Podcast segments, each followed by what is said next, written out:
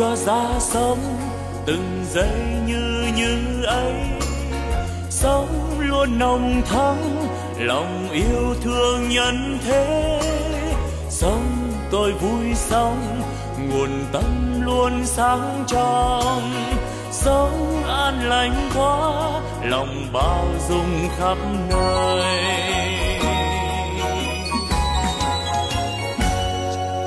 Sống tôi vui sống từng giây yêu thương quá sống đáng sống vì tha nhân nên vui sống. Phút như như ấy làm cho tâm tươi sáng. Cái như như ấy là nguồn tâm sáng soi. La la la la la la la la la la la la la la la la la la la la la la la nếu hay ra thế đời ta luôn luôn mới sống yêu thương mãi từ nay yêu thương mãi sống an vui thế đời ơi ta vui sống sống như như thế xuân luôn thắm tươi. Xuân mãi thắm tươi. Sống như xuân mãi, mình đang như như thế. Chính như như đó là quê hương ta sống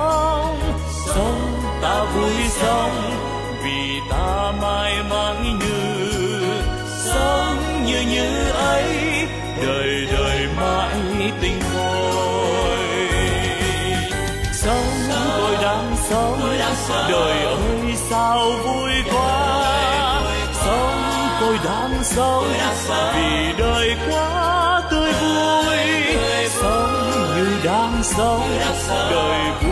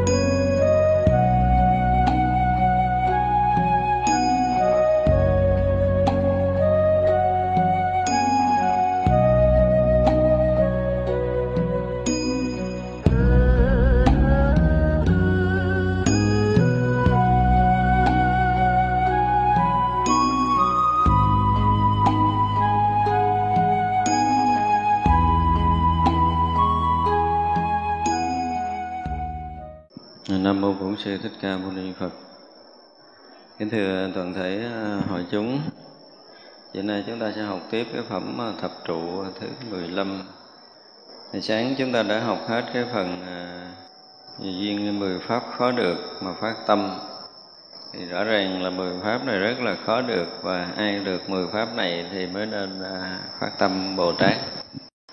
Hay là sơ phát tâm trụ. Chư phật tử vị Bồ Tát này nên khuyên học mười pháp. Đây là mười. Một xuyên cúng dường Phật. Hai, thích ở sanh tử. Ba, chủ trương diều dắt thế gian khiến trừ ác nghiệp.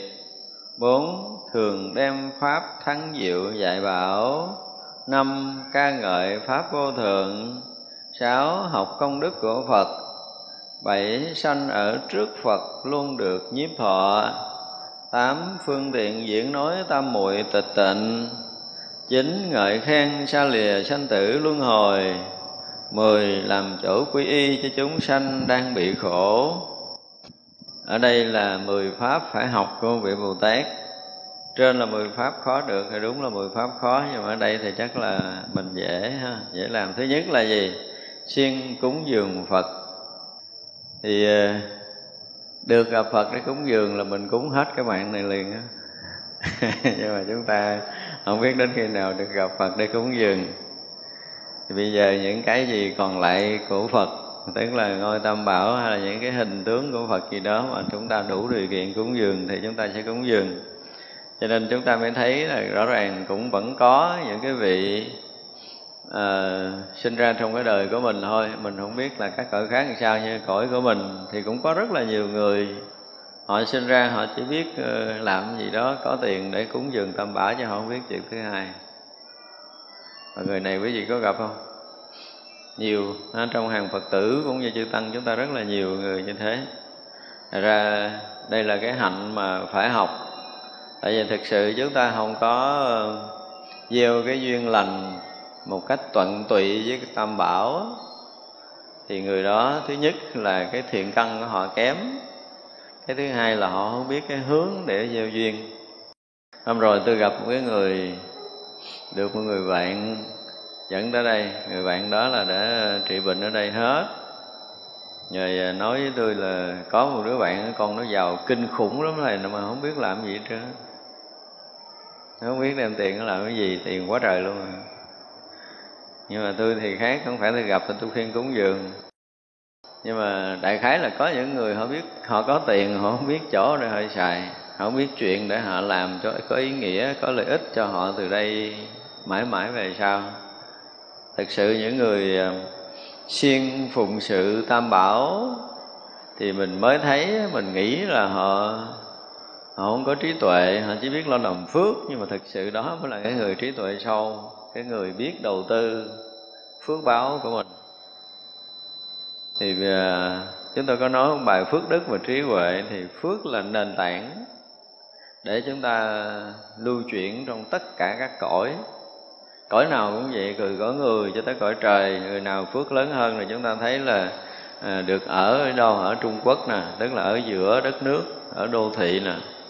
Rồi được ăn những món ăn ngon được mặc đồ đẹp mọi sinh hoạt của họ đều khác với cái người kém phước đó là điều mà chúng ta phải thấy.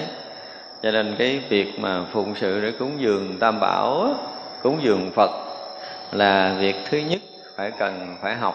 Tức là cái đây là cái hạnh để mà à, chúng ta phải à, coi như là ở trong sơ phát tâm trụ của bồ tát cần phải học cần phải làm. Cái thứ hai cái hạnh này nói nghe nó ngược đời là thích ở trong sinh tử.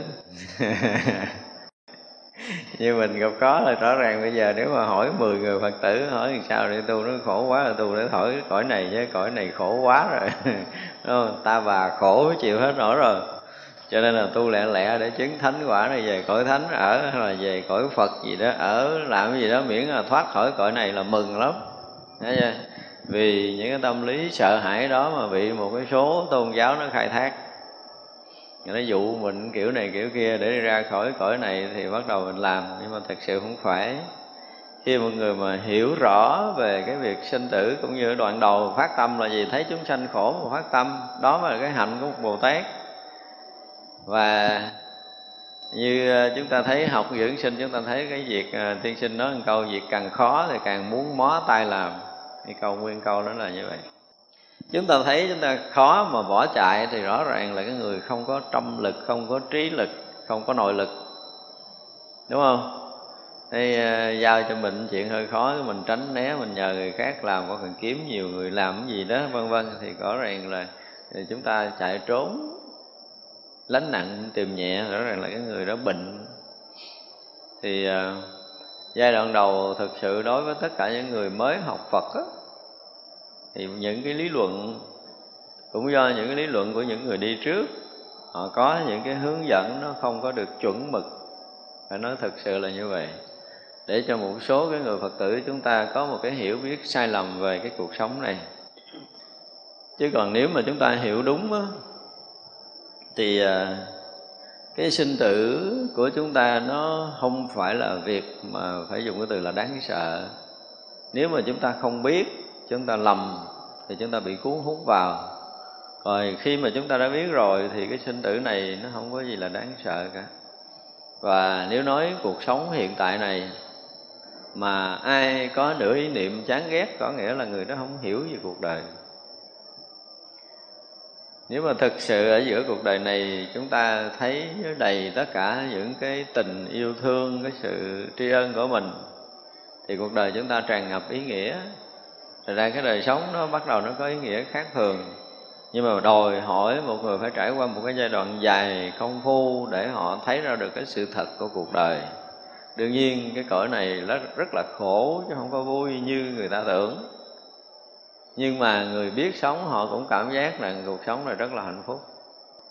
Thành ra cái người quan trọng là gì? Chúng ta có trí tuệ để chúng ta biết thị xứ phi xứ như cái cái cái, cái đoạn trước đúng không? Phải thấy được rõ ràng cái thật, cái hư, cái đúng, cái sai, cái phải, cái quấy, cái sâu, cái cạn của cuộc đời để chúng ta có một cái nhìn đúng như thật nó, không bị lầm ở trong đó. Chứ không phải là chúng ta bỏ, chúng ta chạy trốn.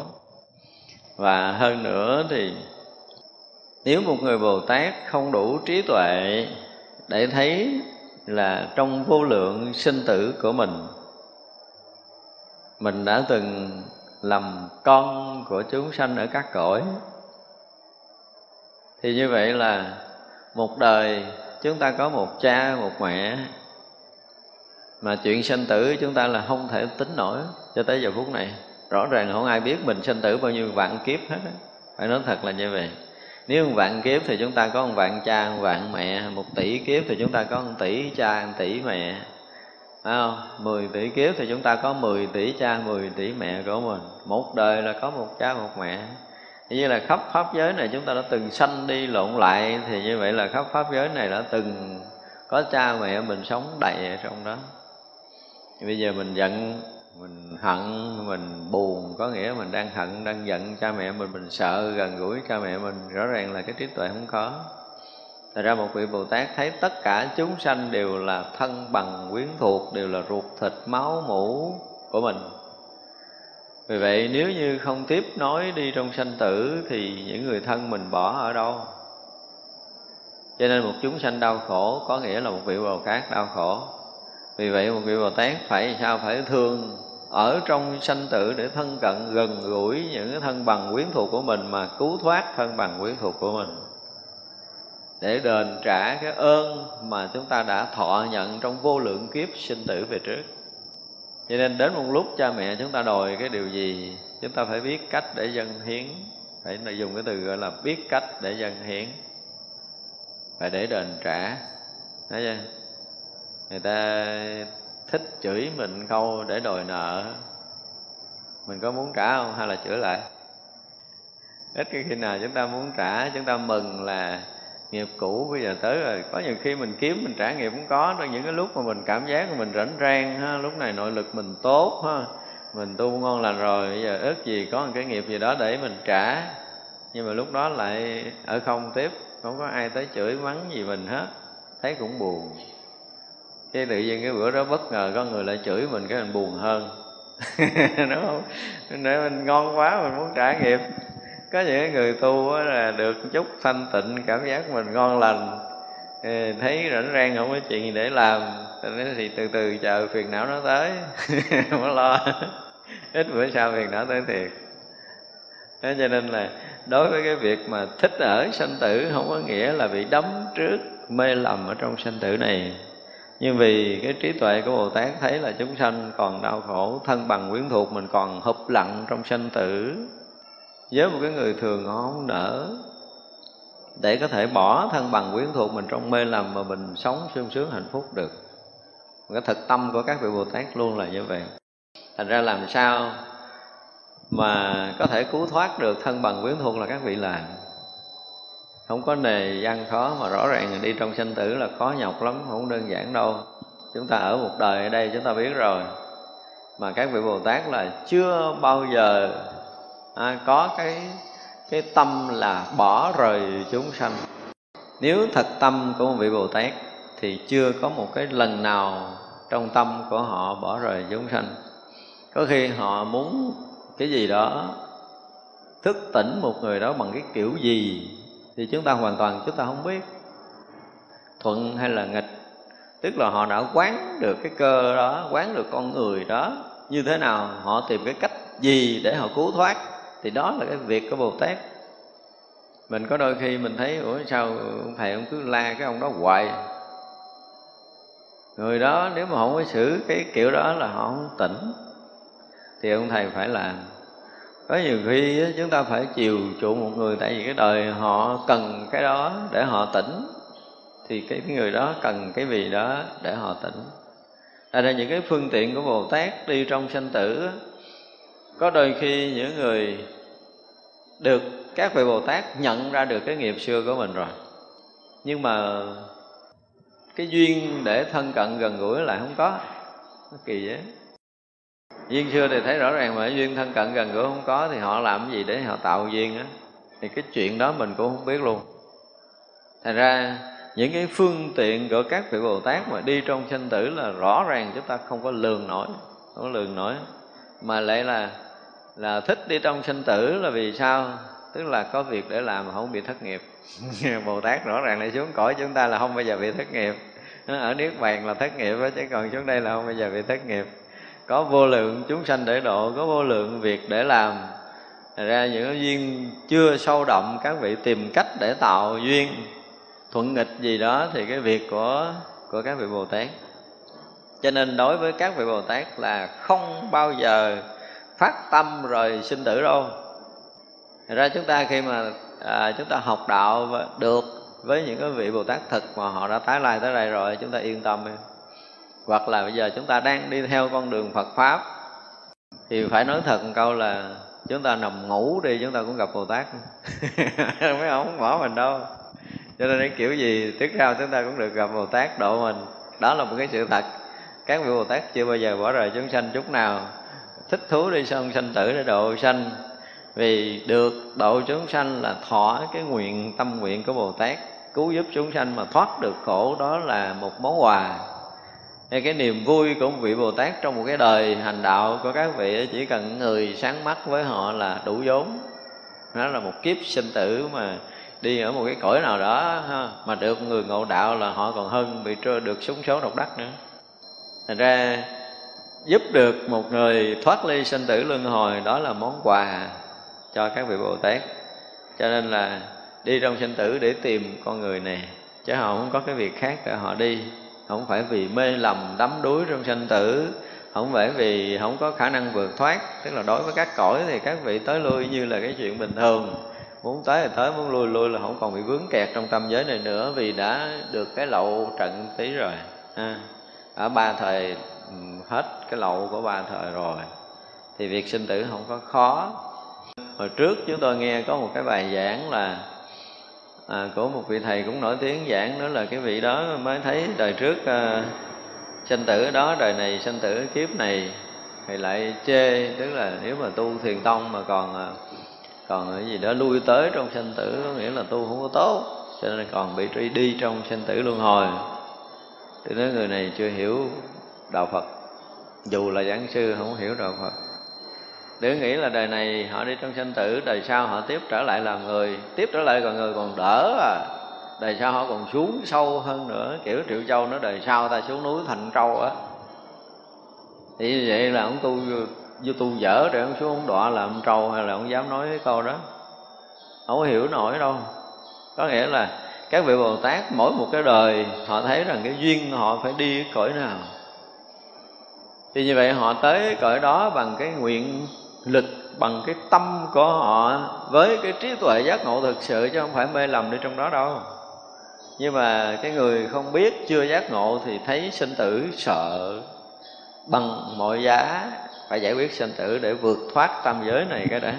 Thì đương nhiên là giai đoạn đầu khi chưa hành bồ tát hạnh, ai cũng có tâm này là trúng, không có sai. Ví dụ như mình bây giờ mình cũng phải quyết lòng tu tập để giải quyết tất cả những cái lậu hoặc sinh tử trong tâm giới này. Điều này hoàn toàn đúng. Nhưng mà khi chúng ta phát nguyện để tu tập, thì mình nguyện phải giải trừ tất cả những cái mê hoặc của mình, những cái vi tế hoặc trần sa hoặc lậu hoặc của mình trong kiếp này. Ăn chi, đặng mình đủ trí để có thể trở lại sinh tử độ tận chúng sanh muôn loài chứ không phải mình giải quyết hết lậu hoặc rồi mình yên ở trong niết bàn. Không có cái chuyện này. Thì như vậy là mình học cái hạnh của bồ tát khi phát tâm tu tập là bằng tất cả mọi cái khả năng vốn có của mình. Bằng cái công đức tu hành nhiều đời nhiều kiếp của mình thì mình cũng dứt trừ lậu hoặc trong sinh tử. Nhưng khi mà dứt trừ lậu hoặc trong sinh tử để đủ định lực, đủ tuệ lực, đủ phương tiện lực, đủ pháp lực để quay lại độ tận chúng sanh chứ không phải chúng ta dứt sinh tử để chúng ta chạy luôn. Dứt sinh tử đương nhiên là đi luôn được. Không cần quay lại đây, cũng không ai làm khó gì mình. Nhưng mà trí tuệ đạt được mà nhất thiết trí trí thì không thể được. Chỉ có một cái trí thoát khỏi sinh tử thôi. Thì các vị bồ tát luôn luôn là thích ở trong sinh tử, nghe câu hơi bị lạ. Nhưng mà đây là sơ phát tâm trụ của một bồ tát từ đây cho tới mà đi tới, đi lui cho tới 52 bậc nữa mới chứng thành Phật quả. Cho nên nếu không đi trong sinh tử không thể chứng được đâu. Vì vậy là đi trong sinh tử để thứ nhất là gì? Độ thoát chúng sanh. Cái thứ hai là thực hiện cái hạnh nguyện của mình cho tới viên mãn. Mà hạnh nguyện của mình viên mãn thì không biết bao nhiêu đời kiếp nữa thứ ba là chủ trương dìu dắt thế gian trừ ác nghiệp. Thì cái này ai cũng làm. Cái này là các vị bồ tát thường hay làm những điều đó. Và với cái người tu tập bình thường của mình mình cũng muốn mình tránh ác nghiệp và muốn mọi người tránh ác nghiệp để đừng có bị khổ, sanh tử, tiếp nối. Đây là thường đem thắng pháp diệu để dạy bảo. Có khả năng để có thể mà giảng thuyết Phật pháp thì chúng ta phải đem thắng pháp. Tức là diệu pháp, thù thắng của Đức Phật để dạy bảo cho chúng sanh ý thức để thoát khỏi cái lầm mê sinh tử này. Ca ngợi pháp vô thượng. Nó ca ngợi pháp khác. Khi mà chúng ta đã học hiểu rồi thì chỉ có cái pháp vô thượng chánh đẳng chánh giác là cái pháp mà tất cả chúng sanh cần phải phát tâm học, chứ không có pháp thứ hai. Nếu ai có một cái pháp khác để làm, thì rõ ràng không phải là đi theo con đường của đức phật. Cho nên là khi một người học đạo là chúng ta được có cái duyên, phải nói là ra đời trong một cái đời nào đó, chúng ta có được cái duyên để học đạo vô thượng chánh đẳng chánh giác, rõ ràng là cái phước duyên chúng ta lớn lắm chứ thường hả? Có khi chúng ta trải qua hàng ngàn kiếp tu tập mới nghe nói tới cái chuyện tu hành thành phật. Còn không là chứng cái gì đó thôi. Họ nghe nói chứng phật là một cái sự phạm thượng gì gì nghe ghê lắm. Trước uh, chúng ta nhớ cách đây cũng cả 10 hơn 10 năm đó. có một người uh, lúc đó là cái thời đó thầy đã nổi tiếng lắm rồi. Chúng tôi còn nhỏ mà không biết lý do gì vị thầy nói một cái câu tôi nghe rất là sợ. Ông nói nếu ai tin mình có khả năng thành phật là người đó đọa địa ngục. Tôi nghe tôi nói không biết làm sao sám hối dùm thầy này. Không biết học đạo lý do gì, không biết mà lại nói cái câu đó. Thì rất là ổn cho cuộc đời của họ. Đời này làm tăng mà đi, lỡ nói cái câu mà rất là nguy hiểm như vậy. Cũng không biết học cái lý thuyết nào thì không biết. Thành ra là nếu như một người học đạo mà không phát tâm vô thượng, chánh đẳng, chánh giác, thì coi như là đi theo con đường tà pháp, chưa chắc là đi đúng con đường của như lai. Đó là cái điều mà đức phật đã dạy. Và trong hết bản kinh quan nghiêm này, chúng ta thấy từ đầu cho tới cuối, nếu nói tới cái chuyện mà phải tu, phải chứng, thì dứt khoát là tu chứng đạo quả vô thượng, chánh đẳng, chánh giác, chứ không dừng bất kỳ quả vị nào. Thì như vậy là một người học Phật, khi chúng ta phát tâm cầu Phật đạo thì chúng ta cầu thành Phật. Cầu có đầy đủ trí tuệ, đầy đủ năng lực, đầy đủ phạm hạnh để có thể độ tận tất cả chúng sanh muôn loài, chứ chúng ta không có chứng một quả vị nào, không có dừng lại ở bất kỳ quả vị nào trên con đường thành Phật của mình. Học công đức của Phật. Thật ra công đức Phật dễ học không? Công đức Phật không biết ai học nổi. Cái cỡ mình mình học nổi rồi, các đại bồ tát mới học nổi công đức của phật thì nói về công đức của phật chúng ta không có đủ trí để chúng ta có thể nói. Giống như bây giờ hồi sáng có cái là thấy được thần túc của đức phật đó chúng ta không có đủ trí để thấy đâu. Đó, giờ sáng mình nói Đức Phật đang ngồi ở Ấn Độ nhưng Đức Phật thuyết pháp của cung trời đau lợi rõ ràng là không ai biết ấy. không ai thấy. Rất là khó. Như vậy là trong cái thời Đức Phật còn tại thế thì trong lịch sử vẫn còn để lại là có mùa hè nào đó Đức Phật từ cái cõi của mình mang nguyên cái thân đi lên tới cung trời đau lợi. Thì có phải là mang cái thân sắc chất này vào cõi trời đau lợi không? Rất là nhiều phật tử hiểu lầm cái chuyện này. Tức là bây giờ bên ấn độ vẫn còn cái đài và rõ ràng là ta vẫn còn tạc cái cái cái cái hình mà đức phật bay từ cung trời đi xuống đó những nước nguyên thủy vẫn còn tạc những cái hình như vậy. Và ấn độ vẫn còn cái đài ở đó để đón đức phật bay từ cung trời đâu lợi xuống. Thì rõ ràng hiểu theo cái nghĩa của phàm phu, đức phật mang nguyên cái thân này lên cung trời đâu lợi. Không có. Chúng ta hiểu lầm. Rõ ràng là do cái thần túc của đức phật trong cõi mà còn âm thanh sắc tướng này, thì đức phật lại hiện âm thanh sắc tướng đúng không? À ra khi mà đức phật bay lên đó, thì trong ngút cái cái tầng để mà mình có thể thấy thì rõ ràng mình thấy đức phật bay nhỏ nhỏ, nhỏ, nhỏ, nhỏ từ từ ờ, khuất qua khỏi cái tầm thấy của mình là mình không còn thấy đức phật nữa. Thì mình nghĩ là đức phật vẫn tiếp tục mang cái thân để bay tới cung trời đau lợi không có. Cõi trời đau lợi không phải là cái tội cõi sắc chất như mình mang thân vô không có được. Phải nói là vô không có lọt cửa. cho nên đó là cái cõi thiền định, cái cõi tâm. Thì nó không phải cái thân mấy chục kg từ dưới đất này bay lên đâu. Không phải như vậy.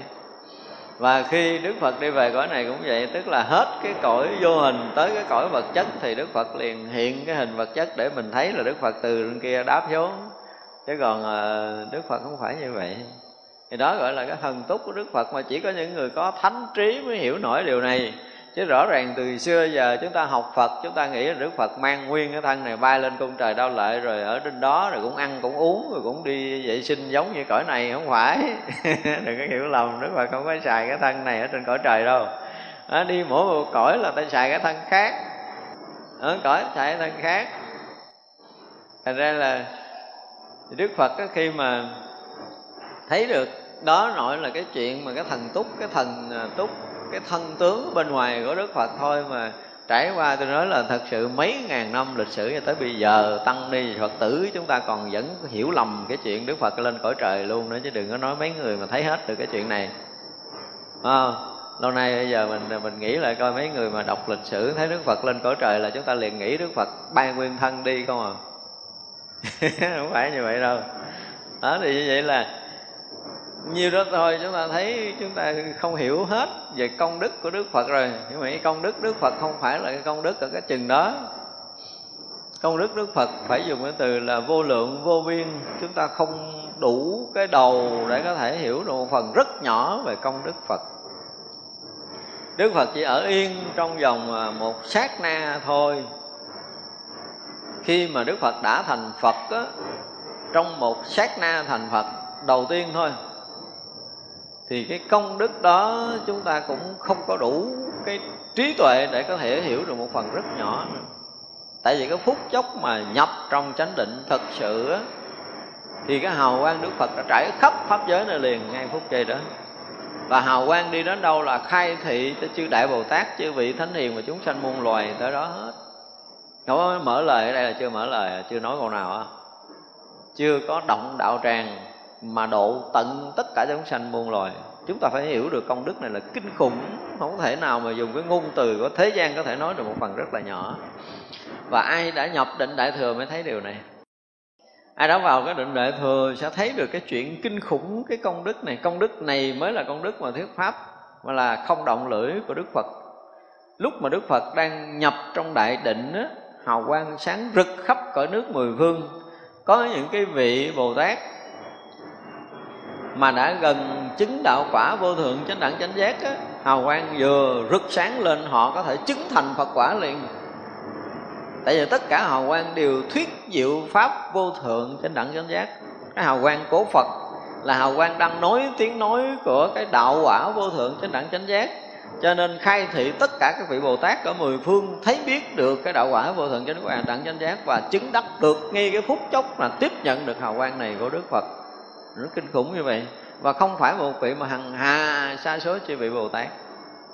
Như vậy là khắp mười phương pháp giới nghi cái phút một đức phật thành phật là mười phương pháp giới có hằng hà sa số đức phật khác được thành phật bởi cái lời khai thị do cái hào quang này đi tới. Thì công đức này chúng ta tưởng nổi không? Không nổi không nổi đâu. Cho nên nói mà học công đức phật là khó lắm. Học công đức phật chỉ có trí tuệ của bồ tát mới đủ để mà học. Và như vậy thì không có một cái sát na nào đức phật không phân thân, hằng hà sa số cõi nước thành phật để độ tận chúng sanh. Công đức này chúng ta học nổi không? Cũng không học nổi luôn nữa. Đó, hồi đầu á, trong cái ờ, nghe cái bản kinh la nghiêm này thôi, một cái ờ, cái cái cái lỗ chân lông đức phật phóng ra hằng hà sa số hào quen mỗi cái hào quen hiện ra hằng hà sa số vị đại bồ tát đi tới hằng hà, sa số cõi nước, thành hằng hà, sa số vị phật, để độ hằng hà, sa số chúng sanh thì tới hết đường để chúng ta có thể tưởng nổi công đức của phật. Cho nên nói tới công đức phật là không có chỗ để thế gian có thể so lường được. Ngay cả các vị ở các cõi trời mà không có đủ cái trí lực của phật đạo thì cũng không có đủ hiểu được một cái gì về công đức của phật cả nên nói với đức phật là, nói tới công đức là chúng ta không có đủ, không có đủ cái đức, không có đủ cái trí để chúng ta có thể luận bàn về công đức phật. Thì với mình, cái sự hiểu biết của mình là mình thấy rõ ràng là ờ, đức phật vì thương chúng sanh muôn loài, đã trải qua vô lượng, vô biên, vô số kiếp, dạo khắp tất cả các cõi nước, khắp mười phương tu với tất cả những cái hạnh và đã làm lợi ích cũng như cứu thoát tất cả chúng sanh muôn loài đến khi viên mãn cái hạnh nguyện của mình, chứng thành Phật quả, đạt được cái trí tuệ tối thượng, đạt được thiền định tối thượng, đạt được cái phước báo tối thượng. Để mình có thể hiểu cái kiểu như vậy, và trí tuệ, phước báo cũng như là cái thiền định của đức phật là gần như không ai có thể so lường được. Và nhờ cái thiền định trí tuệ đó mà đức phật cứu thoát vô lượng vô số cõi nước trong khắp pháp giới mười phương này. Hiểu như vậy là cũng được rồi đó. Tức là, tức là cõi mình có thể hiểu tạm tạm nhiêu đó về công đức của đức phật là cũng đủ rồi. Thì thật sự là chúng ta cũng không tưởng nổi về chúng ta nghe nói đạo quả vô thượng chánh đẳng chánh giác là mình cũng không tưởng nổi phải không? Nghe nói tới cái cái cái phật định chúng ta cũng không tưởng nổi chúng ta cũng không hiểu nổi nghe nói tới cái việc mà cứu khổ chúng sanh muôn loài, chúng ta cũng chưa chắc đã hiểu nổi. Tại vì sao? Vì bản thân mình đây còn mê là mình chưa được cứu thoát. Mình cũng theo Phật nhiều năm, mình cũng lễ Phật, rồi cũng lại Phật, rồi cũng ăn chay, rồi cũng ngồi thiền, rồi cũng sám hối làm đủ thứ mà mình vẫn còn hì ở đây. Cho nên đối với Đức Phật mình thấy công đức cứu thoát của Đức Phật không có là cái gì chưa chưa có thấm gì với mình đó thì mình làm gì nói đến chuyện mình hiểu nổi công đức Phật tức là cái duyên phước của mình, gọi là cái thiện căn phước đức nhân duyên nhiều đời, nhiều kiếp tu tập của chúng ta nó chưa có đủ để mở được một chút tuệ nào của Phật đạo để mình thấy được cái công đức, phước đức của Đức Phật vô cùng tận. Thành ra chúng ta nói về công đức của Đức Phật, chúng ta ít có hiểu. Và với Đức Phật trong đời này mà nói phải bỏ cái thân mạng, không hề có nửa ý niệm liếng tiếc này cho Phật đạo thì chúng ta còn suy nghĩ lại nhiều lắm. Chưa ai chưa ai sẵn sàng vì Phật mà có thể bỏ thân mạng bất kỳ giờ phút nào mà không có nửa ý niệm luyến tiếc hết. Đây có không? Có được mấy người đâu đưa tay lên thử. Nếu Phật kêu chết đi, con ơi, theo Phật. Dạ Phật con đi liền, khỏi cần suy nghĩ, chờ lâu lắm rồi. Chưa có, chúng ta chưa có đủ cái này, chúng ta chưa được đủ cái này. Thành ra khi mà bỏ cái thân mạng để nhập trong Phật đạo á, mà chúng ta chưa có đủ cái lực đó đến một lúc chúng ta công phu thiền định chúng ta mới chết. Có những cái đoạn chúng ta thiền định nếu mà mình chấp nhận buông luôn cái mạng mình thì mình có thể nhập sâu vào. Còn không thì cứ lấp lé ở cái ngưỡng cửa đó hoài. Ngồi thiền rớt tới đó và tới đó rồi á vì cái cảnh giới mới chúng ta không đủ cái không đủ cái công phu để chúng ta hòa nhập. Phải dùng cái từ như vậy, thiện căn chúng ta không đủ, phước báo chúng ta không đủ. Thì mình tới đó, cái mình dội lại, cứ thiền định tới đó, dội lại, thiền định tới đó, dội lại, mình thấy nó gần như là nó rỡ cái gì đó, nhưng mà gỡ hoài, gỡ không ra. Chút đó thôi, cũng đủ làm khổ của mình trong đời này. Tại vì sao mình không dám buông bỏ thân mạng này? Đó là một cái chỗ rất khó. Và nếu như chúng ta mà trải qua những cái đoạn ngặt nghèo công phu đó, chúng ta mới thấy rõ ràng là do cái phát tâm ban đầu của mình chưa đủ đô, phải dùng cái từ là chưa đủ đô theo kiểu thế gian. Chúng ta chưa có đủ cái phát tâm đạt được cái đạo quả vô thượng chánh đẳng chánh giác, chưa phát tâm xả bỏ hằng hà sự số thân mạng này để hòa nhập vào Phật đạo bất kỳ giờ phút nào. Cho nên đó vì cái ngã chấp mà chúng ta giữ lại cái mạng này, mà giữ lại cái mạng này có nghĩa là không nhập trong Phật đạo thì chúng ta thấy những cái đoạn đó là những cái khó chính mình. Cho nên ngay từ đầu chúng ta không có học đạo quả vô thượng chánh đẳng chánh giác là một cái sự khó khăn cho mình ở những cái phút chốc chúng ta hòa nhập trong Phật đạo. Đó là cái chỗ rất khó không phải là dễ dàng. Mà chúng ta phải kinh nghiệm hàng à, không biết bao nhiêu kiếp. Cho tới kiếp này chúng ta vừa vào trong định chúng ta có thể xả ly luôn cái thân mạng này để chúng ta nhập trong đạo liền. Để khai tuệ cho chúng ta liền là, là rõ ràng là, là chúng ta đã công phu dày dặn trong nhiều kiếp lắm rồi chứ một kiếp hai kiếp chúng ta không có đủ cái sức này đâu. Ra hiểu về công đức Phật là một cái gì lớn lắm đã từng xả bỏ thân mạng cho chúng sanh. Chúng ta thấy giống như tiền thân của Đức Phật. Thì trên đường thấy con cọp đói nó không còn có cái khả năng để có thể đứng dậy ăn thịt mình. Nó chỉ còn có cái chuyện cuối cùng là nó hả cái miệng nó ra thôi thì tiền thân ở đức phật làm bằng cách nào? Lấy cái cây đâm lũng thân mình để máu rút ra, máu xịt vô miệng nó để cho nó uống được miếng máu, nó mạnh mạnh rồi nó đứng dậy nó ăn thịt mình. Cái chuyện đó mình làm nổi không? Không nổi thấy cọp bỏ trà phát đó, bởi vì cái chuyện mà để cứu thoát chúng sanh cái gì, gieo duyên cho chúng sanh, bất kể cái gì là trong cái lộ trình mà làm bồ tát hạnh là gần như chúng ta không có đủ cái đầu để chúng ta tưởng nổi các cái hạnh của các vị bồ tát đâu cho nên là công đức để được thành phật là một cái gì đó ghê gớm mà khắp tất cả các trời người. Không phải trời người mà các vị thánh hiền chư đại bồ tát đều phải nói là cúi đầu kính lễ trước cái công đức của đức phật. Chứ còn mình chúng sanh thì quá thấp thổi rồi, cỡ như mình thì chỉ biết lại thôi, chứ mình không biết cái gì hơn. Sanh ở trước phật luôn được nhiếp thọ, cái này còn cái khó hơn nữa.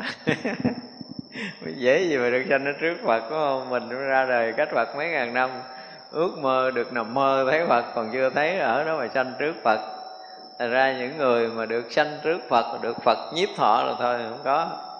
Ở đại bồ tát mới được. Thành ra là ở đây muốn nói ở một cái tầng của các vị bồ tát sơ phát tâm trụ, chứ không phải là tầng của chúng sanh tại vì các vị mà đã chứng được ờ, đã dứt trừ được cái lậu hoặc sinh tử trong tam giới này rồi thì cái duyên để thân cận và gần gũi đức phật trong các cái cõi nước ở mười phương là thường hay có xảy ra. Cho nên là giai đoạn đầu á, đa số các vị bồ tát á, các vị a la hán á, sau khi mà à, chứng quả rồi á, thì à, sao? Phải dùng cái trí tuệ của mình nghe chưa? Quán sát ở ờ, mười phương cõi nước chỗ nào có đức phật sắp thành phật sanh ra đó. Tới đó sanh. Tới đó sanh thì mới được sanh ra trước phật chứ khoảng cách nào bây giờ? Nhưng mà các vị là đủ sức làm chuyện này. Tức là sau khi mà đã chứng quả a la hán rồi tức là tự tại trong tam giới này rồi thì các vị thừa sức làm chuyện đó. Thấy chưa? Cho nên là mai kia mốt nọ mà lỡ mình đã chứng quả rồi á, thì quý vị nên dùng cái trí tuệ của mình dùng cái định lực của mình đó là lắng sâu trong thiền định coi là đức phật rồi sắp thành phật cái cõi nào. Đức phật thành phật cõi nào? Thì mình đó là dùng thần lực mình tới đó, mình sanh ở trong cõi nước đó, làm chúng sanh trong cõi đó, thì tiếp tục được gặp phật. Chứ còn chưa chứng thánh quả, chúng ta không có năng lực này.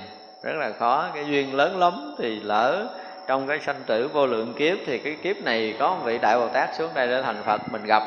Thì cái đó là cái duyên phước lớn của chúng ta chứ còn mà muốn đi đến cái cái chỗ mà có một vị đại bồ tát xuống để thành phật ở cõi nước nào đó là khó lắm. Còn được sanh trong cõi nước, đức phật là cái chuyện mà khó, dụng từ khó như lên trời lên trời dễ hơn cái chuyện này. Lên trời dễ hơn cái chuyện mà sanh trước phật. Cho nên mình nói kiểu thế gian là khó như lên trời, tôi nói lên trời không có khó. Chuyện sanh trước phật này khó hơn nè. Đời nào mà sanh ra được gặp phật là nó khó hơn nhiều chứ còn cái chuyện lên xuống cõi trời là chuyện dễ, không có khó đâu. Phương tiện diễn nói tam muội tịch tịnh. Tức là nếu mà đã có một cái ờ, quá trình tu tập mà đạt được thiền định rồi thì mình mới có phương tiện giúp người. Thì cái này cũng đòi hỏi là các vị bồ tát đã trải qua những cái giai đoạn thiền định rồi cho nên là sáng mình nói, nếu mà không có kinh nghiệm trong thiền định, người ta nói mình không biết. Thì không biết đó thì không phải là một người đã từng ở trong định thì không bao giờ nói tới cái chuyện giác ngộ được cho chúng sanh nghe đâu. Vì vậy mà các vị bồ tát mà như ở trước trong 10 cái khó mà vị bồ tát đã làm được, cái cuối cùng đạt được cái lậu tận rồi thì không còn gì để bàn. Cho nên trải qua những cái tam muội tịch tịnh là thừa khả năng, thừa phương tiện để có thể giúp người và khen ngợi xa lìa sanh tử. Với mình bây giờ đi, mà nói tới cái chuyện sanh tử ờ, khổ thì mình biết, đúng không? Nhưng mà nói tới cái chuyện ra khỏi sanh tử là sướng như thế nào mình biết không? Không, cho nên khen ngợi không được. Khen ngợi chắc chắn là không được. Đó, nhưng mà khi các vị bồ tát các vị thánh hiền có cái trí thoát ly sinh tử rồi chúng ta sẽ thấy rõ ràng là trong cái cảnh yên tịnh của cái người mà thoát ngoài cái tam giới này rồi á thì tất cả những cái hạnh phúc của thế gian không có chỗ nào có thể so sánh được một mãi may. Một phút giây lìa thoát sinh tử này thôi á một phút giây ở trong thiền định thôi á, là đổi hết thế gian này người ta chưa đổi đó thế gian này cũng không có gì để đổi trên vàng bạc châu báu ngọc ngà quyền quý cao sang thậm chí là làm vua trời họ cũng không thèm nữa trong cái cảnh giới thiền định nó kinh khủng đến mức độ đó Thật ra là mỗi người mà nó đi vượt ngoài tam giới này rồi thì cả cái cõi dục, cõi sắc và cõi vô sắc không có chỗ để có thể đặt cái ghế để mà họ bắt buộc họ họ phải ngồi lên đó. Rõ ràng hết chỗ để ngồi. Không có chỗ nào xứng đáng để cho các vị trú ngụ an trú cả. Vậy là nếu mà thoát ly được một cái gì chúng ta sẽ thấy chúng ta ở ngoài á thì mình mới thấy rõ ràng là giống như một người ở trên bờ mà thấy ờ, nhiều, nhiều người bị lặn hụp dưới bùn nhơ. À, ví dụ như một người ở thành thị mà thấy mấy đứa trẻ mà xuống mấy cái dũng bùn tắm người ta thương lắm. Nó không có chỗ tắm đàng hoàng nữa chứ đừng nói là chuyện khác thì như vậy là các vị bồ tát nhìn thấy chúng sanh mà nheo nhóc lặn hụp trong sinh tử này các vị rất là thương và thường ví dụ như à, chúng ta có mà thoát những cái cái cái giấc mộng ác đó. khi mà mình giật mình đó, mình đang bị tấn công mình đang bị thú dữ hoặc là bị cái gì đó mà ở trong giấc mộng chúng ta khổ sở đó.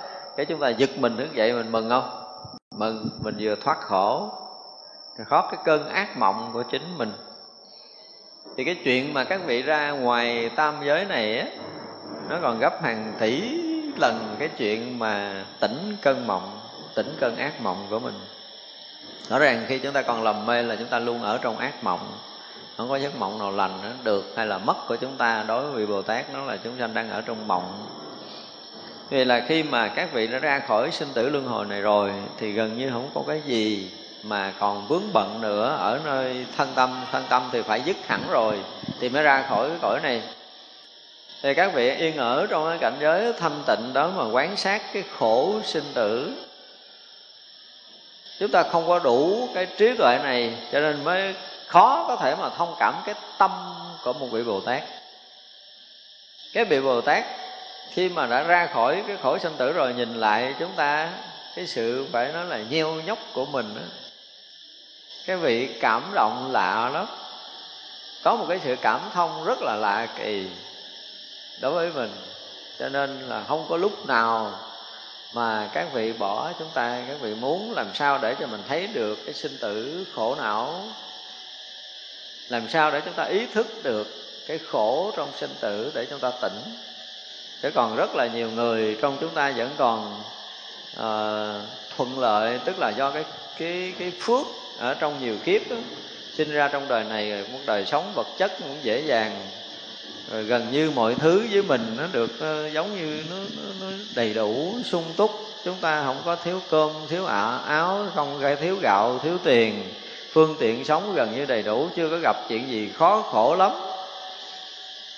Cho nên sinh tử này cũng không có gì đáng ngại. Vẫn còn thích thú đi trong sinh tử.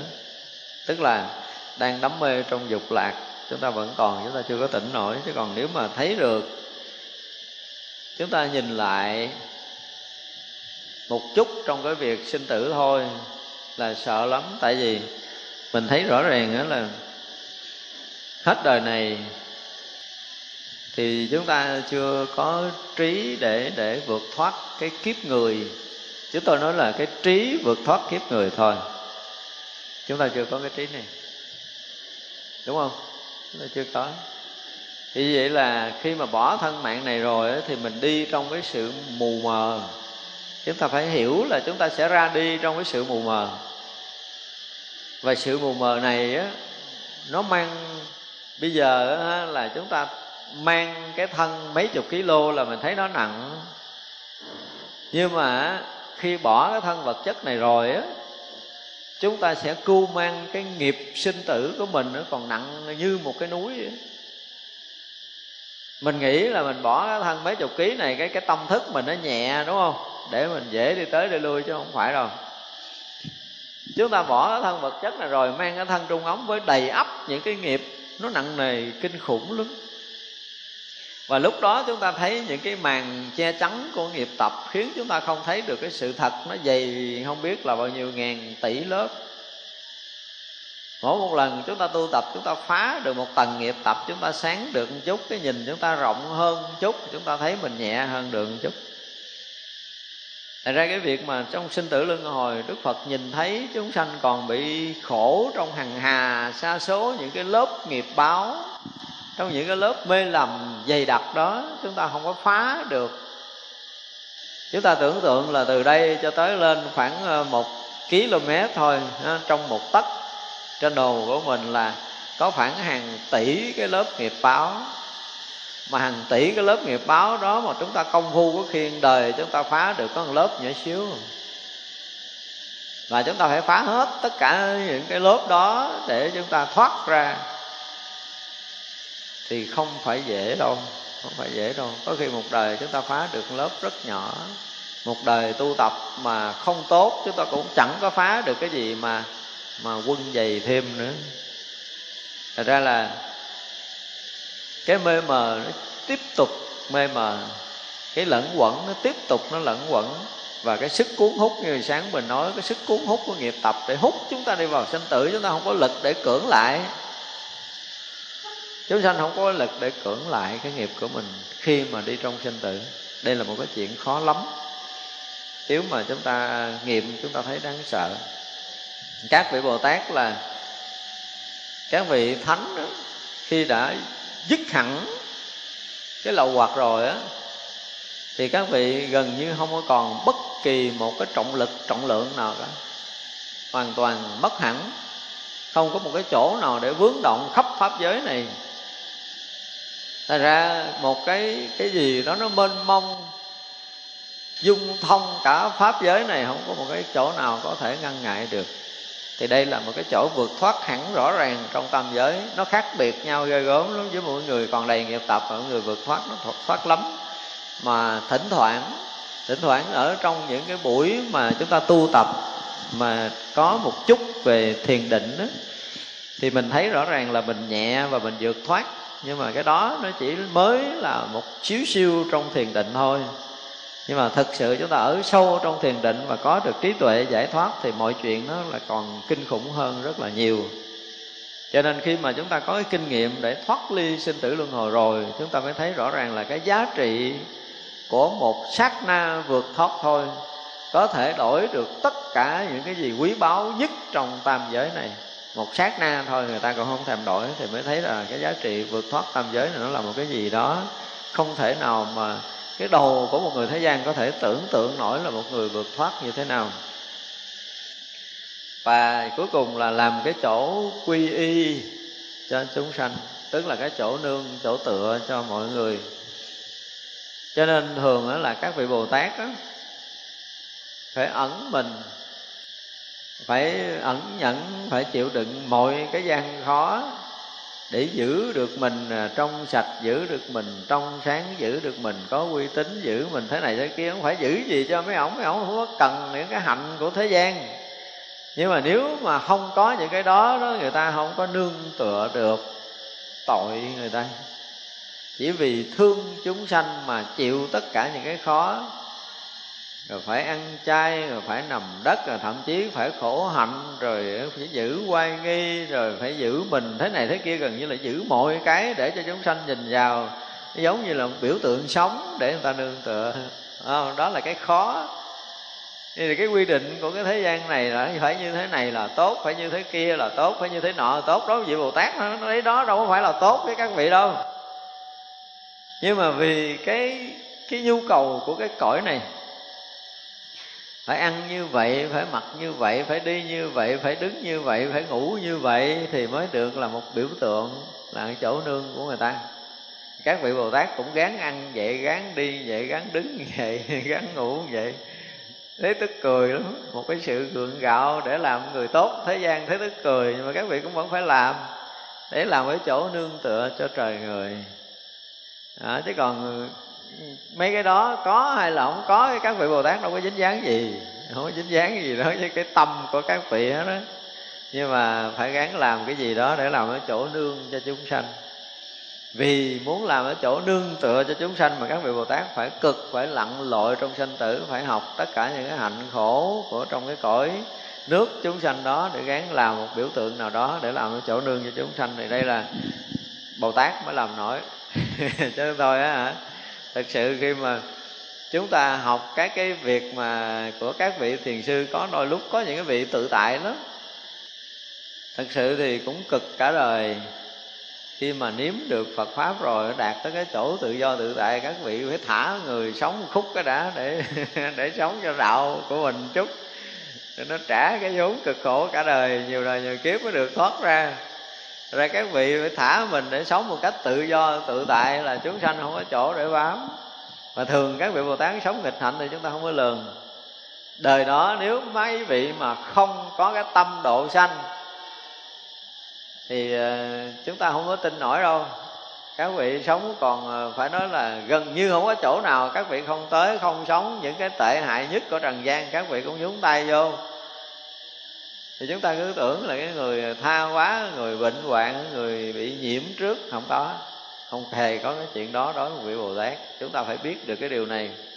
Cho nên nếu mà chúng ta lỡ trong đời mình mà gặp những cái vị nghịch hạnh á, là cũng nên biết đi cúi lại người ta. Tại vì các vị bồ tát muốn đi vào trong sinh tử để gieo cái duyên gì đó với những cái cõi thấp hèn các vị vào nên hồi xưa khi mà mới học à, lịch sử chúng ta thấy à, nhị tổ vị khả sau khi ngộ đạo rồi đi đâu?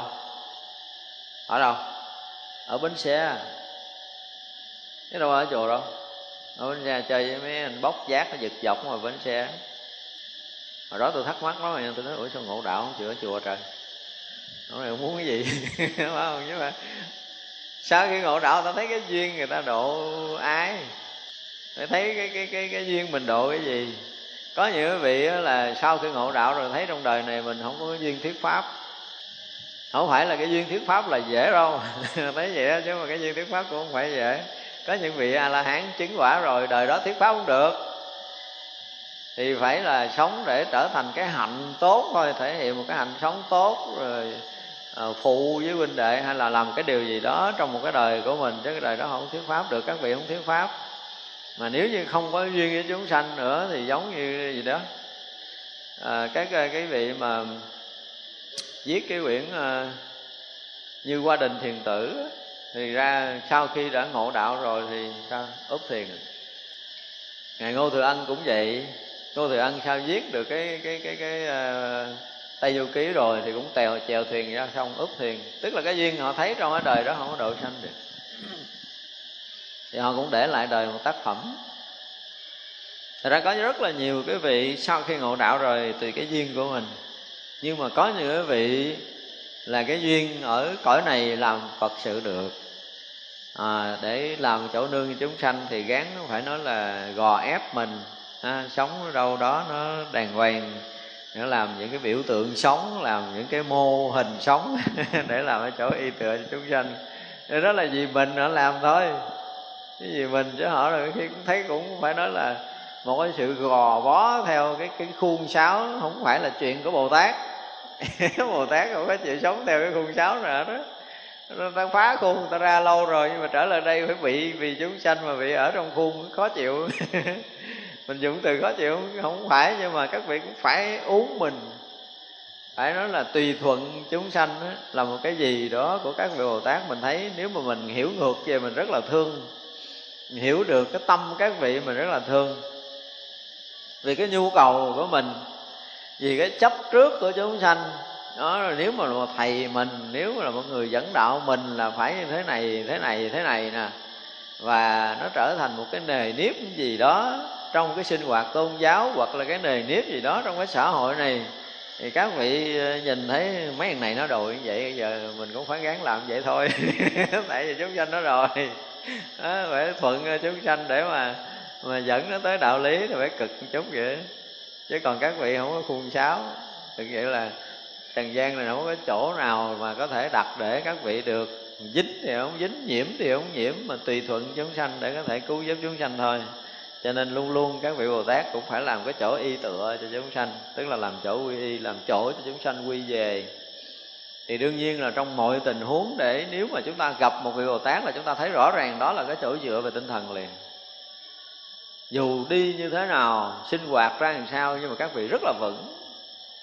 Nếu chúng ta thực sự lắng động một chút, chúng ta sẽ thấy cái sự vững chãi ở cái mặt tinh thần của họ trong thay đổi cuộc diện, thay đổi thời thế, thay đổi cái gì đi nữa, họ vững vàng một cách rất là lạ lùng.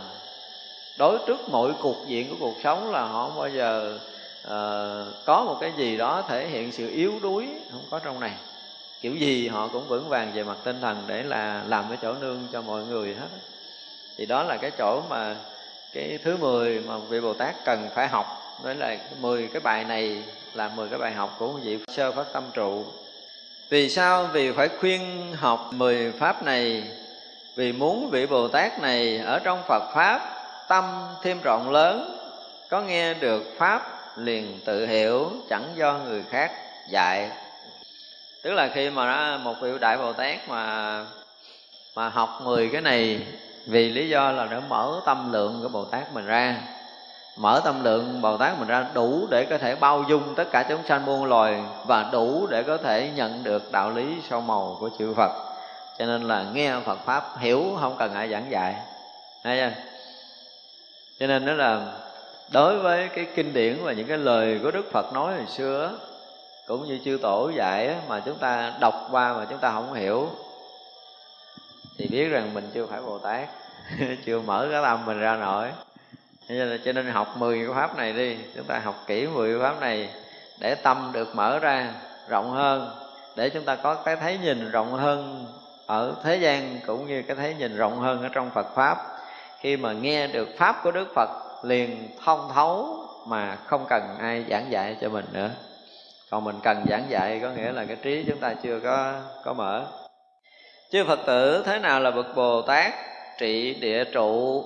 Vị bồ tát này đối với chúng sanh phát mười thứ tâm. Một, tâm lợi ích. Hai, tâm đại bi.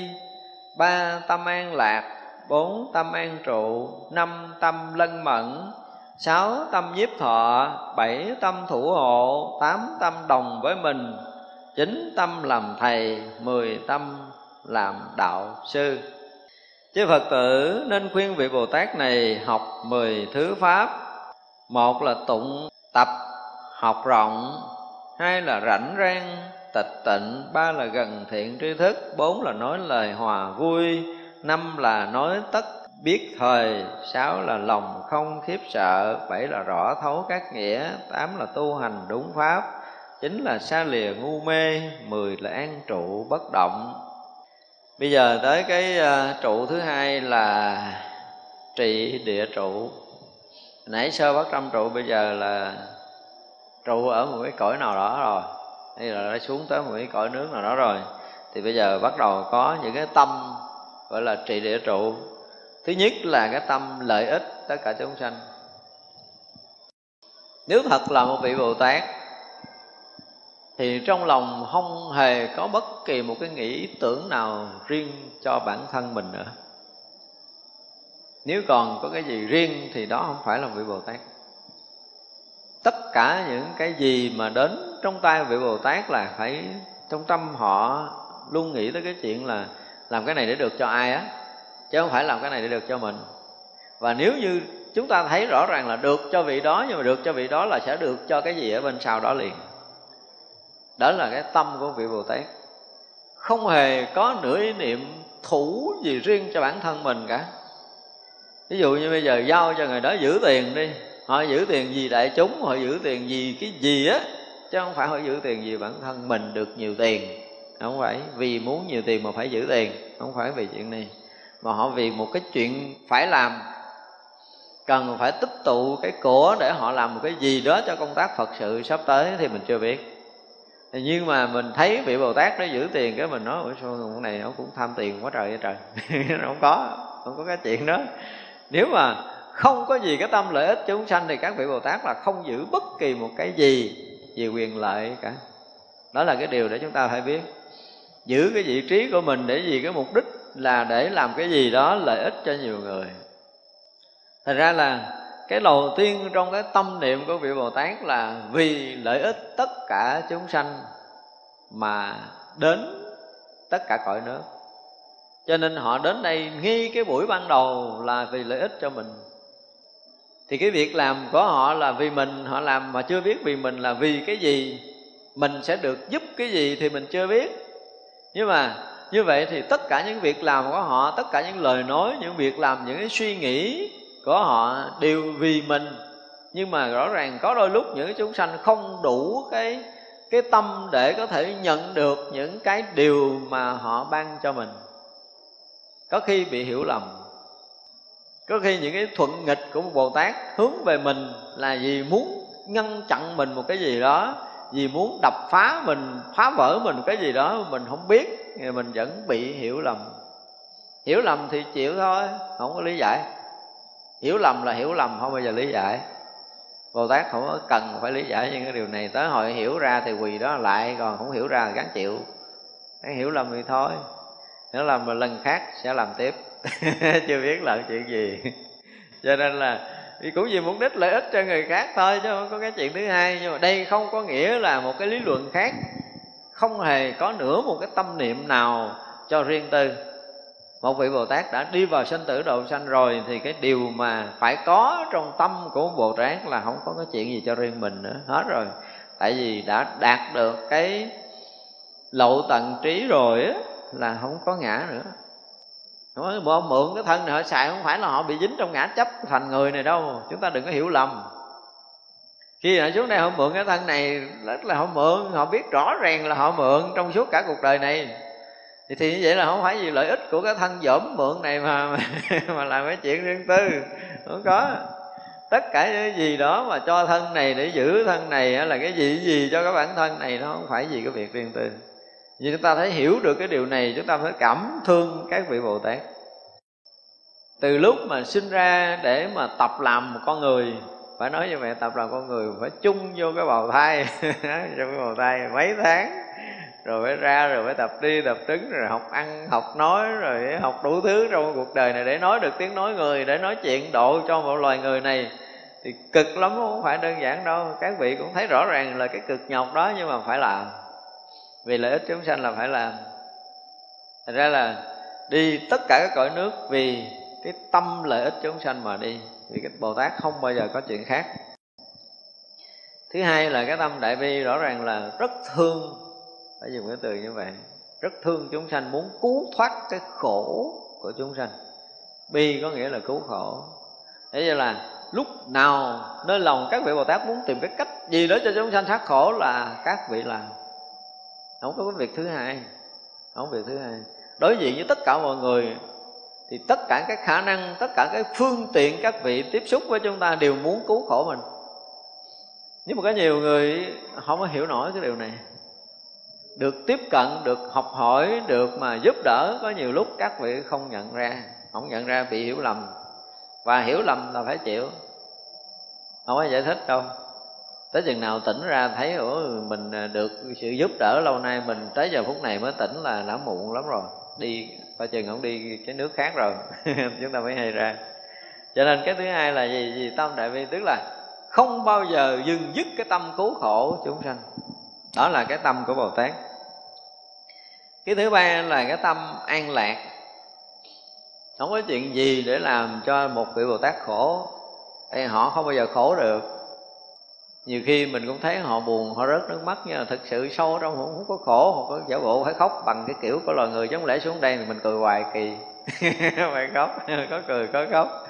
Đó, chứ còn thực sự nơi tâm họ không bao giờ bị bất an.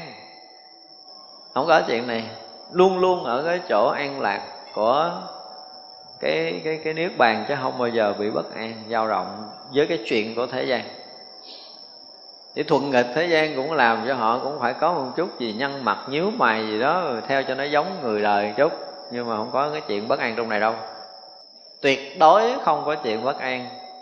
Nếu mà chúng ta tin là vị bồ tát, thực sự là vị bồ tát đã tới cõi này, thì à, khó có thể làm cho họ bất an dao động. Trừ trường hợp là họ được gặp phật, họ bất an là họ mừng. Là họ dao động và gặp phật thôi. Chứ còn chuyện khác không có chuyện gì để làm cho bất an cả nhưng mà vì phương tiện để hòa nhập, gọi là đồng sự nhiếp, thì chúng sanh đó là, chúng sanh khóc thì mình phải khóc. Với chuyện đó chúng sanh cười thì mình phải cười. Chuyện đó gọi là đồng sự nhiếp. Để chúng ta có thể nói được tiếng nói chung của trong cái cõi này, cõi loài người này. Cho nên các vị phải làm. Chứ còn thực sự là sâu nơi lòng các vị là không có cái gì bất an cả. Luôn luôn sống trong cảnh giới an lạc. Về cái tâm an trụ, không bao giờ rời niết bàn chưa từng lìa tự tánh để có thể đi trong tam giới này. Đây là chỗ để chúng ta phải biết. Ví dụ như chung vô thai, với mình cách ấm vô minh cho các ông mà vô thai là đi vào bằng định lực, không có cái chuyện vô minh. Sinh ra biết hết rồi, nhưng mà cũng phải phải làm cái kiểu mà cà è cà ạch của con đứa, con nít thì chồi chồi, đạp đạp, khóc khóc, đòi bú. Chứ không phải vô minh đâu. Chứ nó đừng có hiểu lầm. Các vị luôn an trụ trong thiền định mà mình nó cũng nghe có rất là nhiều những cái cái đứa trẻ đó. Chúng tôi ờ, tìm hiểu cũng nhiều. Thì có nghe những đứa trẻ mà có những lúc nó gần như máy đo nó mất thở. Nó bình thường đi đi, đi lấy máu rồi thử nghiệm siêu âm chụp hình cơ quan nội tạng đầy đủ hết trơn à. Nhưng có lúc mất thở. Mất thở kéo dài nhiều tiếng ngồi á mà không có chết. Nhiều người cũng sợ hỏi mình con con không vậy rồi sao thầy? Tôi nói cha này ở trong thiền định sâu quá chứ sao dỗ đích nữa cho nó tỉnh. Mà thiệt đập nó đau cái nó thở lại. Trong cái giai đoạn ở trong thai mấy ảnh ở thiền định mà nó không có ra bây giờ sanh ra mà ảnh chưa có chịu sức định nữa. Cứ ở, ở là cái ảnh ảnh đi ảnh đi luôn mà đến thở đâu một hai tiếng ngồi á gia đình họ sợ thằng chết luôn, tại vì mình hay ừ, cứ tiếp xúc với một số người như vậy nhiều người hỏi tôi nói, đập đít nó thôi, đâu còn đường nào khác nếu muốn nó thở. Thì đập đít nó thở. Cái ngủ quên thở. Nó ở đằng kia nó quen, không có thở rồi thì mẹ thở giùm bây giờ ra ngoài anh cũng không thèm thở luôn. Mấy tháng rồi chứ, hai ba tháng rồi, có nhiều đứa trẻ rồi, tôi hỏi là cũng hai ba tháng nó vẫn còn cái tình trạng đó tôi nói đừng có lo nó không có chết đâu, đừng có lo, nó ở trong định thì nó đủ cái, nó không thở bằng mũi, nó thở bằng da, lo gì, không có chết. Thật ra là các vị á, đi ờ, có khi nhập thai các vị cũng phải trụ trong định chứ, đâu có để trong cái thai nhi làm nhiễm mình được. Cho nên nhiều người đi vào, đi ra trong thai ở trụ trong định, rồi khi mà đi ra ngoài á đó, thì bắt đầu mới tập ờ, nhiễm ở cái cái cõi này tập sống theo cái kiểu của thế gian từ từ từ từ nhưng mà vẫn an trú trong định không có thoát ra đâu. Họ muốn quay lại trong thiền định bất kể giờ phút nào. Và cái tâm kế tiếp là tâm lân mẫn. Mình nghe từ lân mẫn này nó quen đúng không? Tức là Ờ, thường xuyên gần gũi cận kề chúng sanh. Nếu không gần gũi cận kề không có hỏi han không có chăm sóc thì rõ ràng là không có hiểu được chúng sanh để mà gieo cái duyên lành Phật pháp với họ. Chúng sanh thấy mình xa lạ quá họ không đâu thèm học mình đâu. Thành ra là nó có cái gì nó cảm giác nó thân thiện nó gần gũi à, thì có thể là trao đổi được ờ, đánh thức họ được giảng dạy hoặc là hướng dẫn họ đi theo Phật pháp được. Cho nên thường các vị Bồ Tát hay thân cận gần gũi chúng sanh nó phải dùng cái từ như vậy thân cận. Tới cõi nước nào phải thân cận chúng sanh cõi nước đó chứ không thể làm cái kiểu mà xa lạ được. Cho nên cái kiểu gì chúng sanh sống là các vị phải sống cho giống. Để họ thấy rõ ràng là cái ông này đâu có khác về mình có thể gần gũi được. Chứ còn ra cái vẻ thánh hả đụng đâu ngồi thiền cứ ngắt ở đó là kể như thua. Không, không có nói chuyện được với ai đương nhiên là thiền định thì không có rời. Nhưng mà phải thân cận gần gũi chúng sanh phải san sẻ những cái buồn thương giận ghét rồi à, những cái gì mà sinh hoạt gần gũi mà không có cách ly. À, chúng sanh không có cảm giác là người này nó xa cách với mình. Và những cái kiểu sinh hoạt nói năng hành động gì gì đó mà chúng sanh cảm thấy nó gần gũi được. Và thường là như vậy các vị bồ tát hay làm để gieo cái duyên lành với chúng sanh. Và cái tâm nhiếp thọ tức là muốn cho chúng sanh quay về với chánh pháp thôi chứ không có tâm khác. Thân cận gần gũi không có vì mục đích thứ hai là chúng sanh quay về với chánh pháp để nhiếp thọ được. Ở đến đâu là muốn chúng sanh đó được cái lợi ích là hiểu biết được chánh pháp, gần gũi thân cận chánh pháp. Và cái nữa gọi là cái tâm thủ hộ, cái này là phải nói tới năng lực riêng à. Mà nếu như chứng được cái lậu tận trí như trước rồi thì năng lực để thủ hộ có ví dụ như người đi theo dòng pháp đó thì ông thầy nó có một cái lực gì đó để gìn giữ bảo hộ đệ tử mình. Bằng một cách gì đó mà người đó hoàn toàn không biết chung quanh họ cũng chẳng biết, chẳng hay gì. Nhưng mà đến một cái lúc mà người đệ tử mà có một chút trí tuệ Phật đạo mới biết rõ ràng là mình được một cái sự thủ hộ của thầy mình, của ai đó. Thường là các vị Bồ Tát có năng lực này. Với những người có duyên trong cái đời này thì gần như sẽ được một cái sự bao bọc gìn giữ gì một cách rất là lạ thường. Chúng ta đôi lúc chúng ta cũng phải à, đủ cái lắng tâm đủ cái lắng động. Thế mình nghĩ là đời mình cũng ờ, phải nó được nhiều cái sự che chở gì gì đó đúng không? Rõ ràng mình đôi lúc mình cũng nằm mình nghĩ là ừ, nếu mà cái này mà không có phật đỡ chắc mình tiêu đời mình quá. Có chứ không phải không có đâu. Tức là các vị bồ tát luôn luôn có cái tâm thủ hộ gìn giữ và bảo hộ chúng ta. Tại vì ấy, cái tâm của chúng ta ban đầu đến phật pháp nó non lắm. Nhiều khi ấy, mình à, học phật ít hôm cái mình thấy không có kết quả gì cái mình chán. Mình chán các vị cho mình nằm mộng thấy ác mộng cái quãng bữa làm sao tu tinh tấn lại. Thủ hộ kiểu đó cũng đó cũng là cái cách thủ hộ lại cho mình giật mình quay lại Phật pháp. Tức là miễn làm sao cho mình ở yên trong chánh pháp là các vị yên đó, rồi mình có cái tâm mà muốn ờ, đi ờ, học ở đâu ờ, mà nó lệch lạc cái chánh pháp của tự nhiên có một cái gì thức tỉnh mình, cái mình quảng hồn mình nhìn lại, mình nói ờ mình muốn đi làm cái này, nó có cái điềm báo, cái này là chắc chắn là không trúng. Ví dụ vậy. Có những người có cái trực giác đó, thì giật mình quay trở lại chánh pháp, thì đó cũng là cái cách thủ hộ, mà đó là nhiều cái cách. Rất là nhiều cái cách trong cái thuận và cái nghịch luôn luôn để có sự thủ hộ của vị thầy, của vị bồ tát. Và bồ tát luôn luôn có cái tâm này luôn luôn gìn giữ, bảo hộ cho tất cả những cái chúng sanh có duyên với mình, có tâm đồng với mình. Đây là một cái kiểu sống gọi là đồng sự nhiếp à. Thì thấy chúng sanh đều sẽ sao? Đều sẽ thành phật giống như mình, không có khác. Thành ra là chưa bao giờ có một cái sự phân chia cao thấp trong cái thấy nhìn của một vị bồ tát. Và các vị luôn luôn bình đẳng, hòa đồng. Thật ra tới cõi người thì mình nhập thành cái giai người rồi. Thì tất cả con người đều như nhau. Các vị luôn luôn thấy được điều này. Cho nên cái tâm bình đẳng, cái tâm mà đồng đẳng các vị luôn luôn có. Và có một cái nữa là cái tâm làm thầy. Rõ ràng tới đây nó mượn làm người thôi chứ cái cái trí của họ không phải trí của người. Trí này là cái trí làm thầy trời người từ khi tới đây là cho nên là lúc nào họ cũng phải luôn luôn. Đến đó thì lúc đầu thấy nó hòa đồng vậy lúc đầu thấy nó cũng ngang bằng như vậy, nhưng mà ngồi hồi thấy rõ ràng là, ví dụ như mình tiếp xúc, mình nói chuyện với một người mà họ họ giả cái dạng bình dị á, thì chúng ta lúc đầu mình thấy mình cũng ngon đó mình nói chuyện hồi mình cũng nổi hứng lên, mình tưởng rồi mình hay, mình nói riết hồi, cái mình thấy, ủa sao nói hồi thấy người ta cao hơn bệnh chút, nói hồi thấy người ta cao hơn bệnh chút, nói hồi cái thấy không cao hơn bệnh bật, rõ ràng cái tâm làm thầy, họ muốn cao hơn nhiều, cao hơn nhiều mình gió không tới đó rồi gió không tới. Thật ra là nhưng mà luôn luôn giữ cái tâm để mà có thể làm thầy để dẫn dắt người ta đi đến với đạo. Cho nên là dù thể hiện sự đồng đẳng đó, nhưng mà luôn luôn ở vị thế là hướng đạo cho người ta. Không bỏ cái này. Không bao giờ bỏ cái việc hướng đạo cho người khác trong tâm niệm của một bồ tát. Cho nên là cái việc mà phải làm thầy hướng đạo là đó là cái tâm nguyện đã tới đây rồi vì vậy là không lúc nào mà cái tâm một vị bồ tát muốn dừng cái việc hướng đạo khi tiếp xúc với bất kỳ chúng sanh nào. Đó gọi là cái tâm làm thầy. Còn tới cái tâm làm đạo sư nữa này là phải lớn á thấy không? Cái làm đạo sư.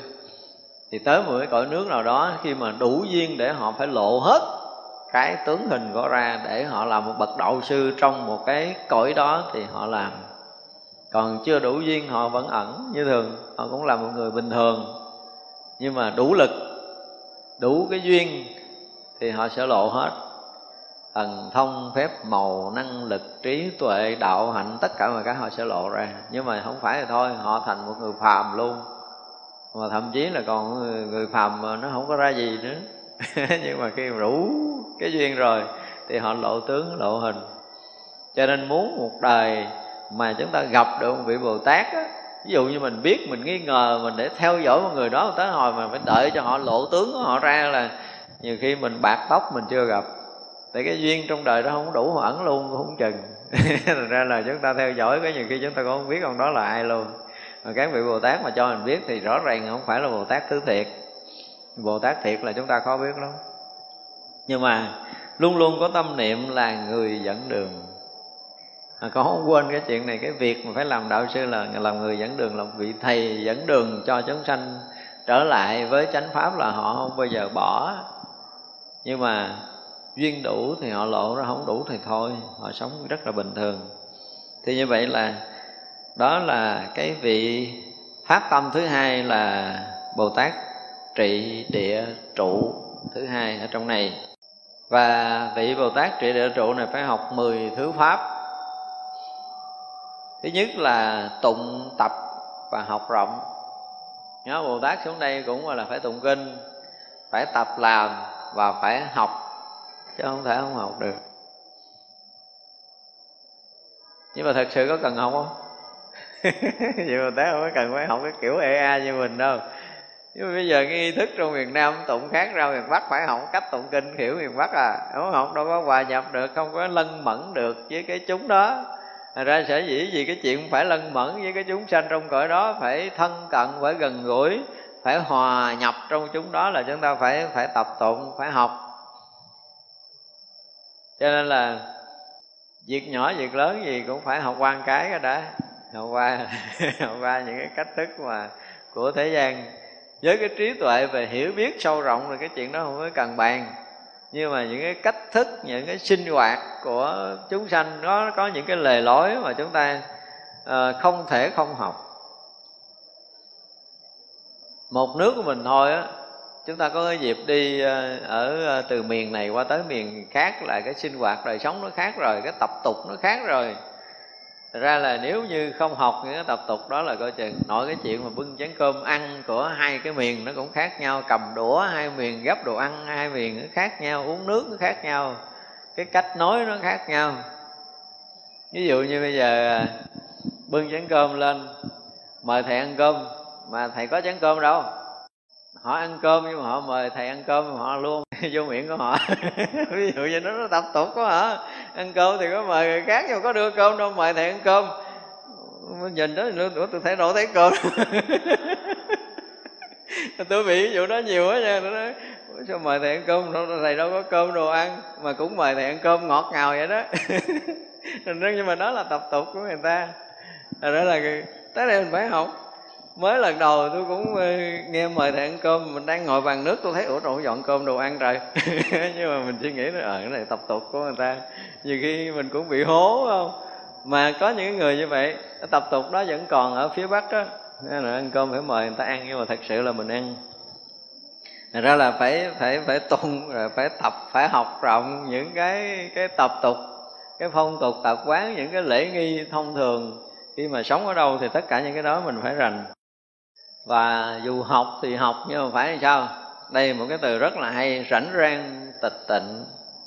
Ở đây là cái hay rõ ràng công việc bận cỡ nào đó mình nhìn thấy cái cái người mà thực sự là một vị bồ tát. Công việc bận cỡ nào mình thấy cái đầu của họ, thư thái, lạ thường đó, họ làm giống như họ chơi vậy mà công chuyện gấp mình chết đi.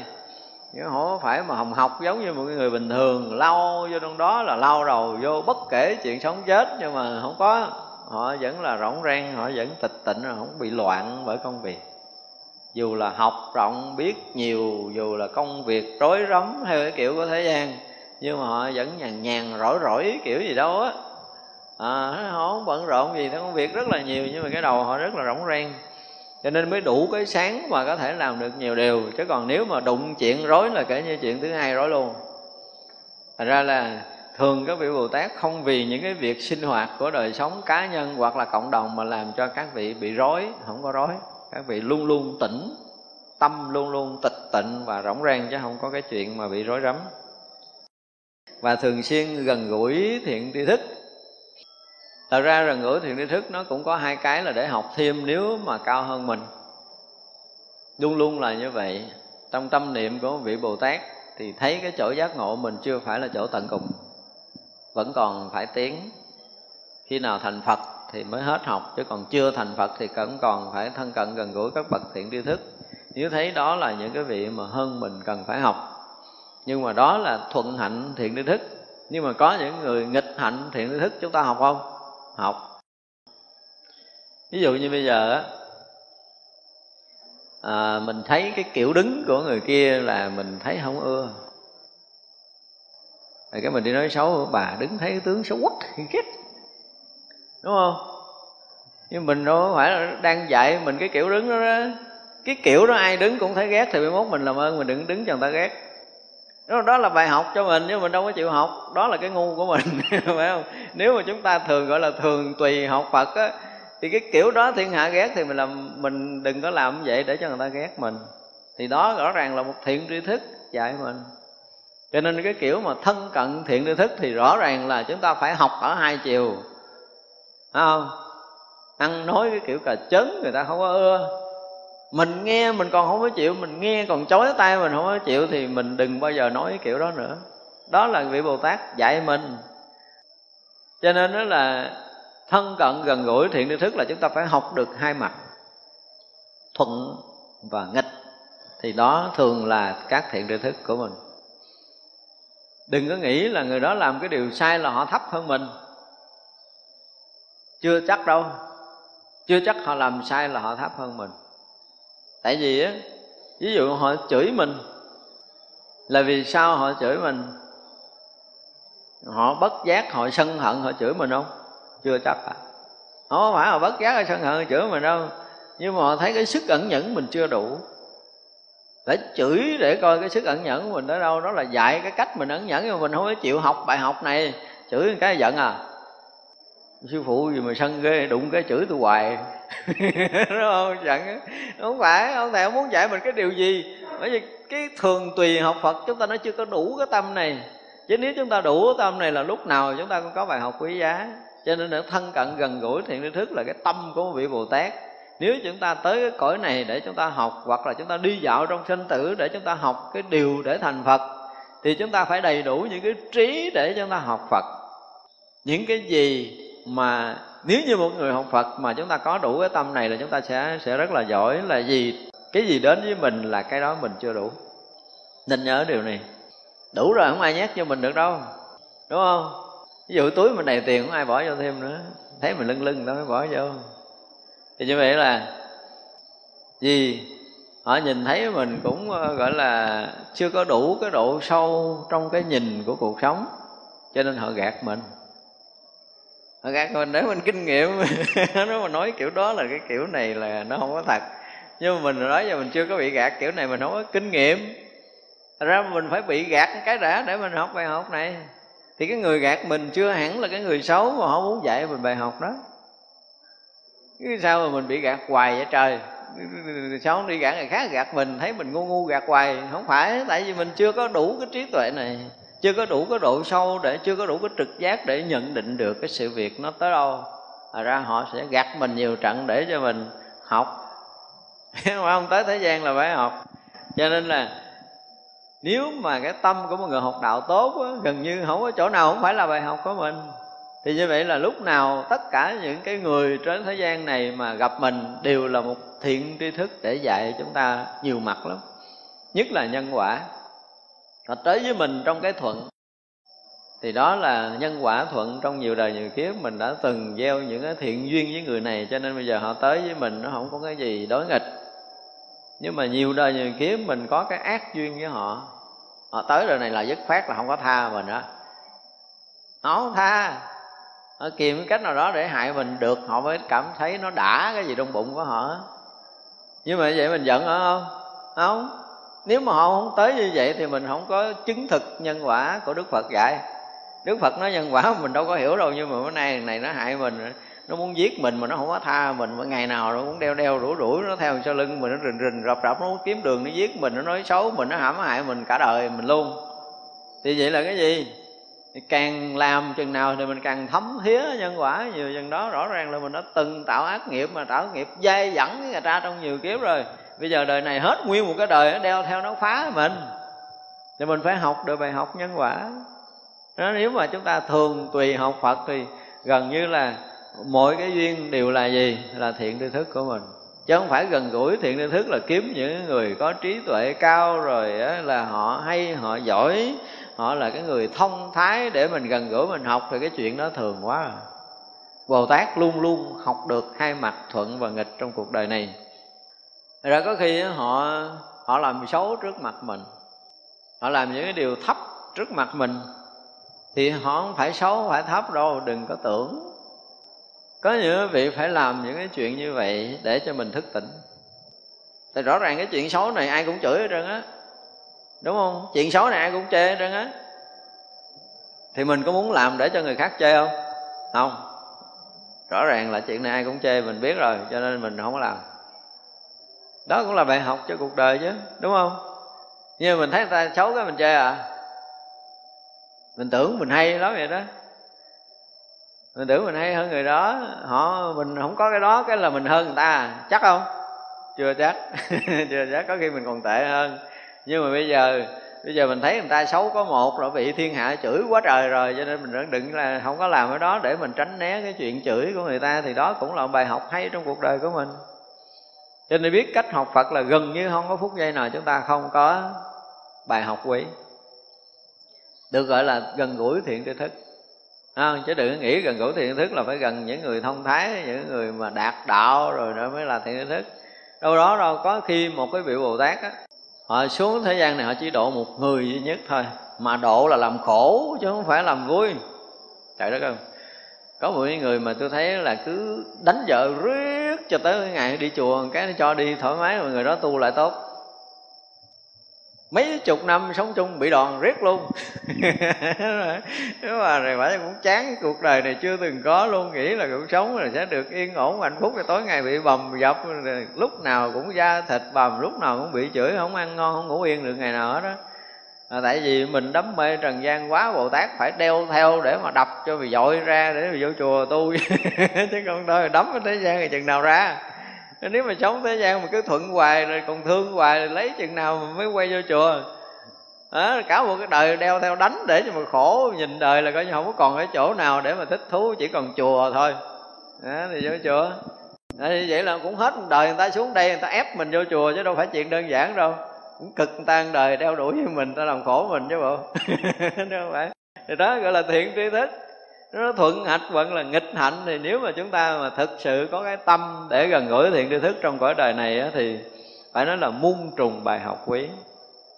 Để chúng ta tiến hóa Thấy chưa? cho nên cái tâm mà gần gũi thiện tri thức á, là phải có. Đây là cái bài học mà có vị bồ tát phải đi vào trong sinh tử này để mà học. Thì những cái thuận những cái nghịch là đều là những bài học hay cho mình. Và cái nữa là nói lời hòa vui tức là lúc nào cũng nói lời hòa nhã vui vẻ thì cái này mình biết rồi nói tất biết thời. Cái này là khó à. Nói mà biết thời là rất là khó. Nhiều khi đứa bạn của mình mình cũng thương nó. Cái mình thấy nó làm gì sai cái mình góp ý liền. Như vậy biết thời không? Không đâu. Muốn nói một cái điều gì, người ta phải có là tùy người, tùy lúc, tùy thời. Nhiều khi muốn nói với họ một câu á giả bộ mình bấm bấm tay chứ không phải. Cái giờ này nói nó không có được. Nó đang thấy cái chuyện đó đúng mà mình chê, nó là chết cự lộn thôi chứ không có cái chuyện thứ hai. Cho tới một cái ngày nào đó mình thấy đủ duyên rồi, rồi mình thấy có thể có ví được. Đúng cái thời điểm đó nói họ mới nghe. Thật ra có nhiều khi á, gần người đó muốn nói một chuyện thôi có khi tới ba tháng mới có thể nói được một câu. Chứ không phải dễ nói họ đâu. Có những người họ chấp kinh khủng lắm. Và họ làm là họ luôn nghĩ là mình đúng. Đã làm là phải đúng họ mới làm và họ luôn bảo thủ cái việc làm của họ là ra muốn góp ý cũng không phải dễ đâu. Và nhất là mình góp ý những người mà có uy tín à, thì lại càng khó hơn nữa. Đây là cái điều mà chúng ta phải kinh nghiệm cho nên là nói tất phải biết thời. Thứ nhất cái tình của mình đối với người đó phải hơn cái sự góp ý. Tức là rõ ràng là họ phải nhận ra là là mình thương họ mình góp ý chứ không phải là mình à, làm cái giọng anh hai mình góp ý không được. Góp ý cái kiểu mà cha chú là khó nghe lắm. Phải bằng cái tình thương thật sự họ cảm được cái tình này. Và làm sao để họ cảm được là mình đang quan tâm tới họ kìa. Mình thực sự quan tâm. Và mình đang góp ý. Đây là những cái lời mà với đầy cái chất liệu thương yêu mà góp ý thì nó sẽ thành công. Cho nên vị bồ tát cũng phải khéo léo điều này. Và chúng ta trong kinh nghiệm sống cũng vậy. Muốn góp ý ai một cái điều gì đó thì ờ, không phải là thấy sai là nói được không có dễ đâu. Đúng không? Cái này là cái kinh nghiệm của thế gian chúng ta cũng biết điều này cho nên là cái vị bồ tát cũng phải biết thời. Mà chúng ta nói là tùy thời tùy lúc tùy người phải đúng thời đúng lúc. Và cái người đó có thể nghe được cái điều gì đó thì lúc đó mới nói gọi là tùy thời mà nói. Còn lòng không khiếp sợ thì rõ ràng là nó, nó không có cái gì để riêng mình cái được cái mất trong cái cuộc đời này, đối với một vị bồ tát nó không có cái gì là lớn, thậm chí là mất mạng, không có gì là lớn, cho nên cái chuyện sợ hãi không còn. Trừ trường hợp họ bảo thủ cái bản ngã của mình, cho nên là sợ còn, sợ mất, sợ có, sợ không, sợ đúng, sợ hai sợ cao, sợ thấp gì đó, họ sợ đủ thứ. Chứ còn bồ tát đã tới cõi này là họ từ cái không có cái bản ngã. Cho nên cái chuyện sợ hãi cho cái chuyện vị kỷ là không có rồi. Không có chuyện gì để khiếp sợ trong cuộc sống rồi đó. Ví dụ như họ cũng thấy là cái duyên phải phải mất mạng. Thì họ cũng tỉnh queo để xả bỏ cái hạn mạng này chứ không phải sợ chết. Chết không sợ thì không còn cái gì thế gian để sợ được. Mà cái thân này thì họ thấy rõ ràng là họ mượn, cho nên họ xả ly bất kỳ giờ phút nào, cho nên cái chuyện sợ hãi, khiếp nhược trong cuộc sống này là không có. Đối với quy quyền, thế lực, không có. Không có cái gì để đáng sợ cả. Hết rồi. Vô sở sợ lý do là vô sở cầu. Vô sở cầu thì vô sở chứng, vô sở đắc, tức là đạt được tới cái trí tuệ. Vô sở chứng, vô sở đắc, vô sở cầu thì không có chỗ để sợ nữa. Mà thường các vị bồ tát thì sẽ đạt được những cái điều này. Thấu rõ các nghĩa. Rõ ràng là khi mà giác ngộ rồi thì ờ, nghĩa lý luôn luôn thấu. Họ đọc một quyển kinh, một quyển sách gì đó, họ thấy thấy rõ cái nghĩa của nó không có cần phải ai giảng giải hết không cần. Cái trí tuệ của họ đủ để có thể giảng giải hết tất cả mọi điều. Thành ra là tất cả những cái lời dạy của đức phật, những cái kinh điển sâu hay là cạn, chỉ cần lướt mắt qua là thấy rất rõ điều đó. Cho nên là nghĩa lý sâu cạn gì cũng không có bao giờ bị bị che lấp trong tâm trí của một vị bồ tát. Và tu hành đúng pháp, cái này thì ờ, không có nhắc được cái vị bồ tát rồi đã là bồ tát rồi thì đã là một bậc giác hữu tình rồi, nói tu hành sai thì không phải. Cho nên là có đôi lúc họ cũng học một số pháp ở thế gian gần giống như tà pháp. Để chi? Để có cái kinh nghiệm sai lệch đó mà chỉ người khác, chứ không phải kinh nghiệm sai lệch đó là mình sai lệch. Thật ra là đi vào con đường tà họ cũng đủ quẻ, cái đạo tà nó theo chánh pháp nữa. Các vị bồ tát luôn là cái kiểu như vậy cho nên khi họ tiếp xúc với những cái người mà gọi là không phải chánh pháp á thì lần hồi lần hồi càng chơi lâu chừng nào thì càng à, lộ cái gì cái tâm mà hướng đạo của người này ra chừng đó. À, chơi với người ngoại đạo thời gian cái họ cũng biết lễ phật à, họ cũng biết uh, đọc kinh họ cũng biết uh, ăn chay lần lần lần lần cái dẫn dắt ngoại đạo nó theo. Cho nên thường các vị bồ tát thì đi trong những cái cõi mà nó không có, mà sáng mình nói là không có danh tự của Phật pháp. Nhưng mà lần hồi thì chính cửa miệng của các vị đó đánh thức, đánh động người ta gợi ý người ta nhắc nhở hoặc là hướng đạo người ta quay về. Cho nên là có nhiều lúc các vị hành những cái công phu của tà pháp và đạt được tới cái nơi của họ và chuyển hóa họ. Thật ra là tu mà đã có được cái trí tuệ như các vị bồ tát là tự giác rồi thì không bao giờ lệch lạc cái chánh pháp, điều đó là không lo. Xa lìa sự ngu mê. Bồ tát thì nói cái chuyện mà học để mà khai mở trí, đó giống như mình á. Hồi nãy ví dụ như bây giờ mình nghe chửi cái mình giận, là mình gần gũi hay xa lìa ngu mê? Là mình thân cận với cái ngu mê. Nhưng mà bồ tát thì khác, nghe chửi thì mình bực mình thì mình chửi người ta thì người ta cũng bực mình. Thì mình không bao giờ đem cái lời bực bội đó để mình gieo rắc với người khác nữa. Đừng đem cái bực bội gieo rắc cho người khác nữa. Đó là bài học rồi, cho nên họ xa lìa ngu mê liền. Họ chạm tới một cái gì đó là họ sẽ xa lìa chứ họ không bị dướng vào. Nhưng mình nó đa phần là mình bị dướng vào. Quăng mình cục rồi mình quăng lại họ hai cục. Chứ không phải mình nhịn thì không phải cho nên là đa số các vị bồ tát là phải tiêu dung được những cái thuận nghịch đó để biến thành vàng rồng mà mà làm lợi cho cuộc đời. Cho nên là những cái ngu mê, những cái chấp trước trong trần gian này, thấy in tuồng là các vị đi vào để vướng, nhưng mà thật sự từ đó họ cứu thoát được những cái người mê lầm. Cho nên là mỗi một cái vị đều có một cái hạnh nguyện khác.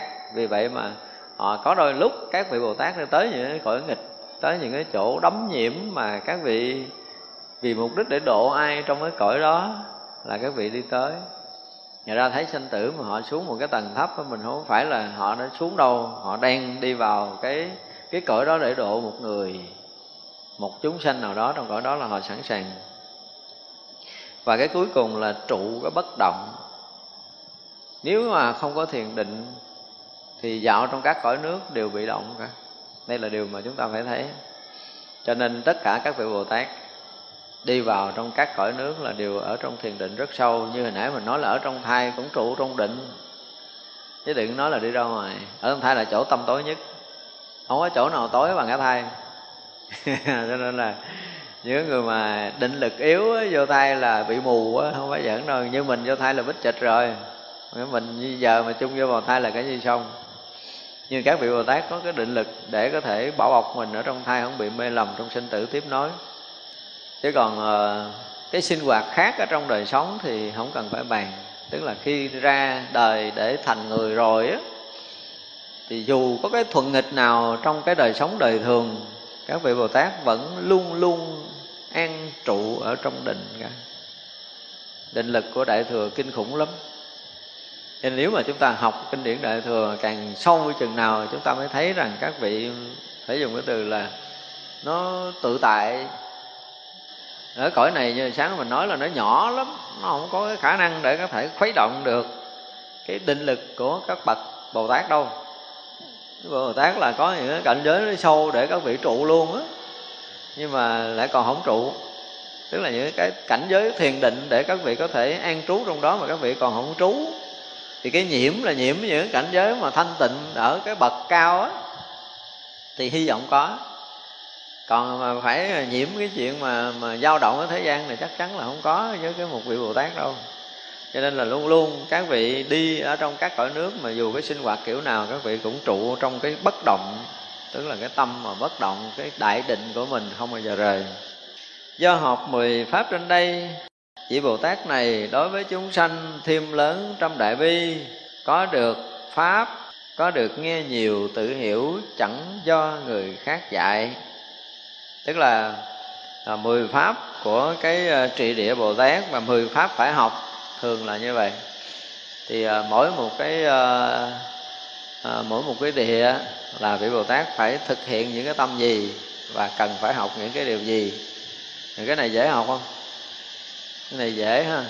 Cái cái phần mà gọi là trụ địa bồ tát này với mình thì à, có thể làm được còn cái trước hơi khó. Cái trước mà chứng được lậu tận trí là nó khó vô cùng. Hoặc là có được cái gì đó tha tâm thông ờ, thiên nhãn thông, rồi có được túc mạng thông là có và chắc bữa nay chúng ta học tới đây, chúng ta dừng hơn kỳ tới chúng ta sẽ học tiếp.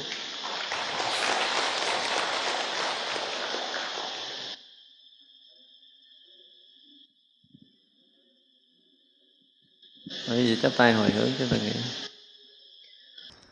chúng sanh